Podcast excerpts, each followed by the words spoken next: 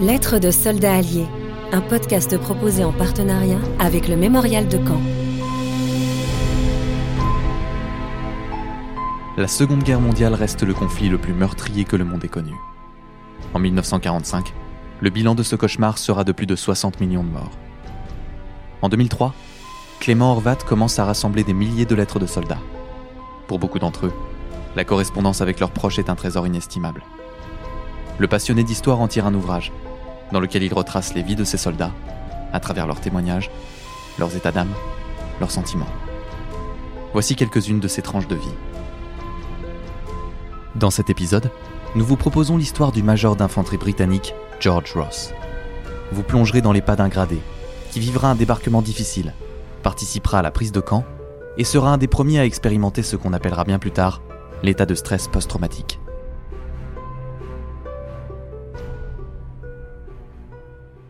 George Ross est né le 25 avril 1910, près de Birmingham. Son père est un ancien militaire et sa mère est française, originaire de Boulogne-sur-Mer. En grandissant, George et son petit frère deviennent tous les deux commandants dans le régiment de la Royal Warwickshire. En 1940, George épouse Renée. Lorsqu'il sera appelé en Normandie, elle est alors enceinte de leur premier enfant. Le 4 juin 1944, George fait partie de la 3e division d'infanterie britannique qui posera le pied sur le sable français. Son objectif est d'avancer le plus vite possible dans les terres pour prendre la ville de Caen dès le soir du 6 juin. Alors qu'il se trouve à bord du navire qui l'emmène vers la plage, il écrit une lettre à sa famille. 5 juin 44. Juste une petite ligne sur le bateau avant le grand spectacle. C'est simplement pour vous dire que je suis assez joyeux, heureux et en bonne compagnie. Ne vous inquiétez pas, tout ira bien, et je rentrerai à la maison. Au moment où vous lirez cette lettre, vous aurez déjà tout appris dans les journaux. Tout mon amour, et que Dieu vous bénisse. Thank you.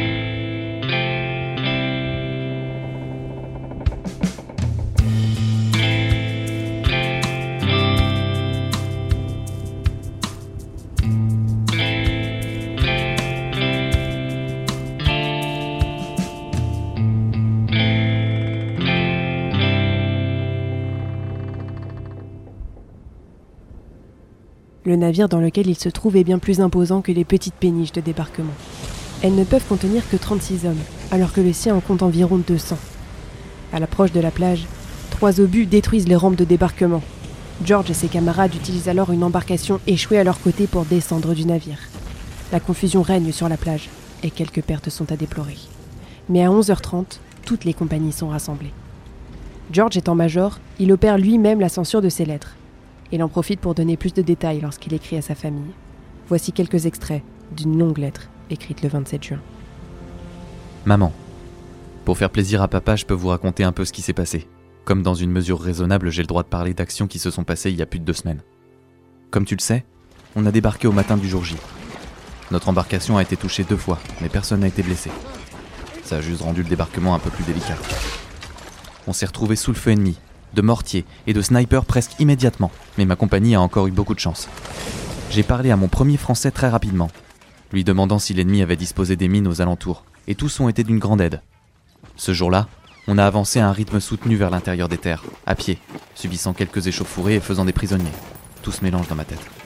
On a marché tout au long de la nuit qui a suivi jusqu'au contact de l'ennemi. Il est sorti soudainement de l'ombre.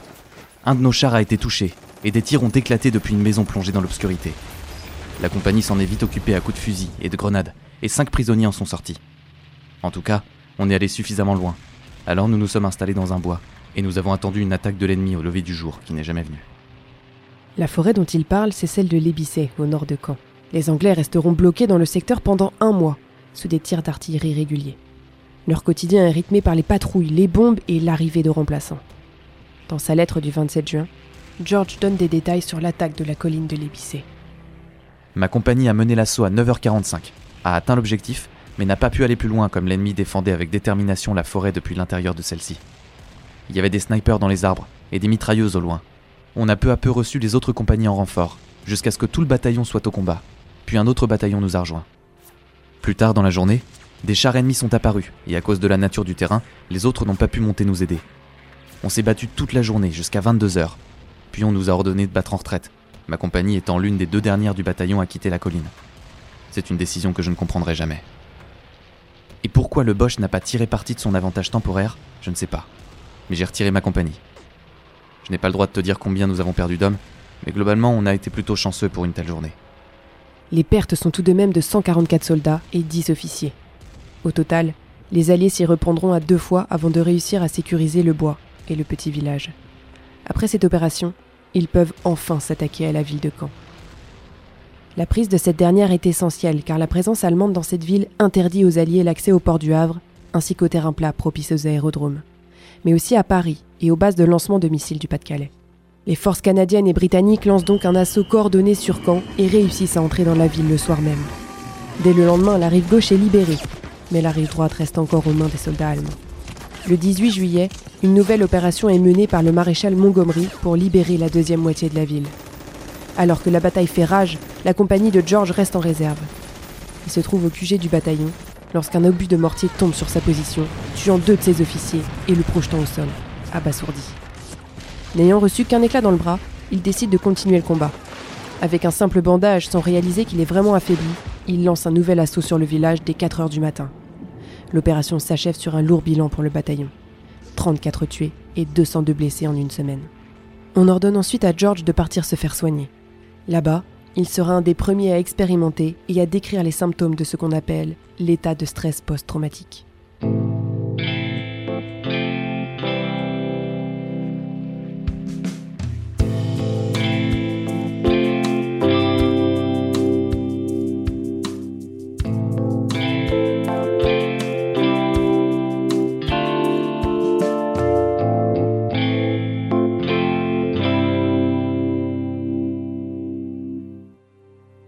Maman. Quand je t'ai écrit la dernière fois, je t'avais dit que j'allais dans un camp de repos pour un jour ou deux. Eh ben, ça s'est pas passé comme prévu, et été assez occupé. J'ai reçu un tout petit morceau d'éclat dans le bras, ce qui ne m'a pas du tout empêché de faire mon devoir. Je me repose enfin pour de vrai, à l'arrière. L'officier supérieur a été très gentil et m'a dit que j'ai été bon, mais je crois que je ne commanderai plus de compagnie de fusiliers, comme je suis épuisé.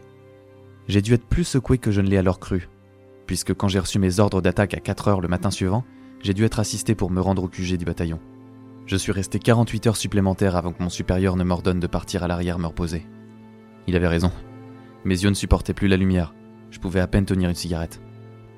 Mon supérieur était gentil et paternaliste. Trop en fait, puisque je me suis mis à pleurer comme un bébé, mais je me suis senti bien mieux après. Je pense que j'ai fait ma part du boulot. Maintenant, je sais que j'étais têtu comme une mule. J'aurais dû aller à l'hôpital. George est évacué le jour où Caen est entièrement libéré bien qu'il n'en reste pas grand-chose. Elle devait être prise un mois et demi plus tôt. Montgomery se défendra en affirmant qu'il souhaitait avant tout y fixer les blindés allemands pour permettre aux Américains de percer dans le Cotentin. Quoi qu'il en soit, Caen restera dans les mémoires comme une ville martyre. Près de 2000 civils y ont perdu la vie au cours des combats et dans les bombardements. En 78 jours, près de 600 000 obus ont été tirés sur la ville. Au total, la stratégie alliée de raser les grands axes afin d'empêcher toute circulation de renforts ennemis a coûté la vie à plus de 20 000 Normands. George rentrera en Angleterre début 1945, après s'être remis au mieux de ses blessures physiques et psychologiques. Il aura le bonheur d'assister à la naissance de son fils, puis décédera à Birmingham en juin 1971. Il avait 61 ans.